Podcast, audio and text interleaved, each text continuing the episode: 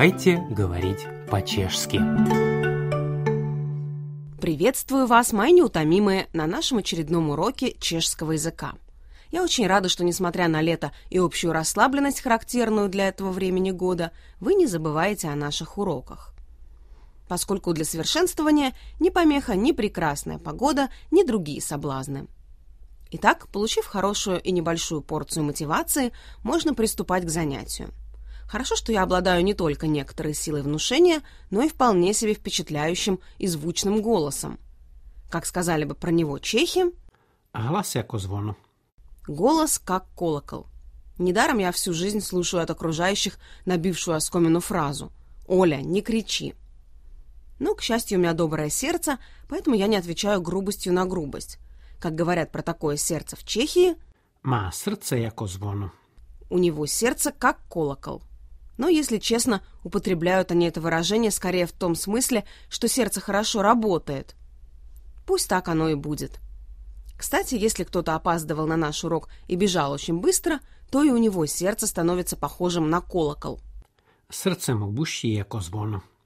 У него сердце бьется как колокол, то есть буквально колотится в груди.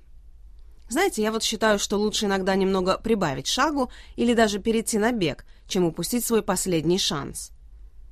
Как говорит про такой шанс местное население, Третий звонение. третий звонок, то есть последний звонок, как в театре. Бывает же такое.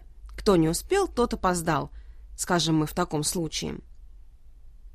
Если мы уж завели речь о звонках, колоколах и прочих звуковых эффектах, то не лишним будет отметить, что бывают и люди, которые имеют хороший звук.